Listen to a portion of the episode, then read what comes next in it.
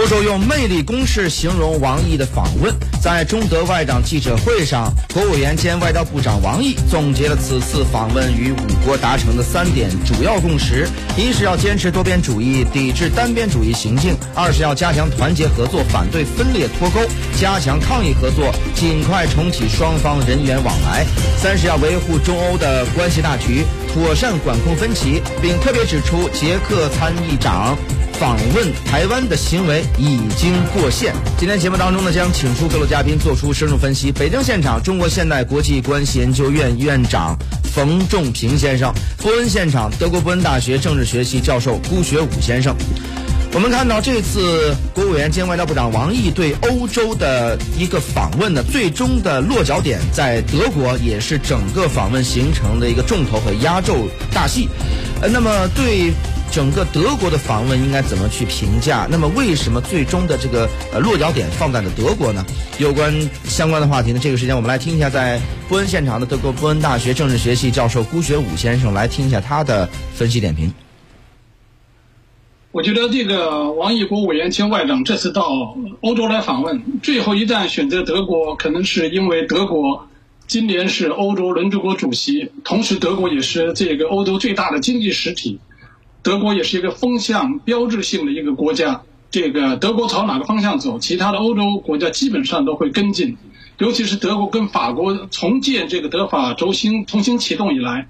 德国在很多重大的问题上的发生，往往会这个导致欧洲未来的走向。所以，这次王毅外长在整个欧洲访问了其他四个国家之后，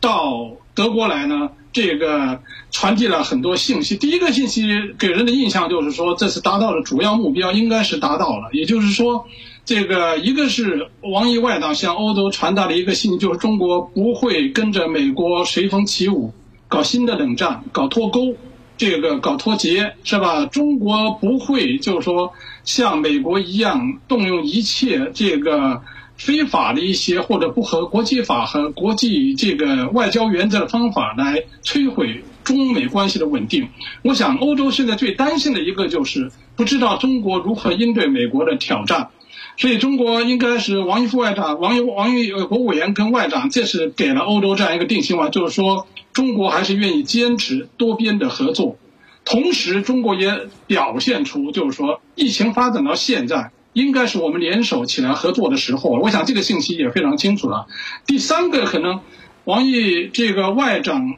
这个这是到欧洲访问的结果，一个就是真正的就是摸清了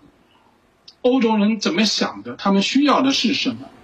现在在各个国家的反应来看，像大家都是还是希望这个合作为主流。虽然出现了捷克的这样一个呃一个插曲，虽然出现了香港对香港问题的批评，虽然出现了对清对这个新疆问题的不理解，但是就是在德国这个德国外长的发言表现来看，除了对中国的香港和台湾问题提出了一些不理解的话之外，还是首先强调了要合作，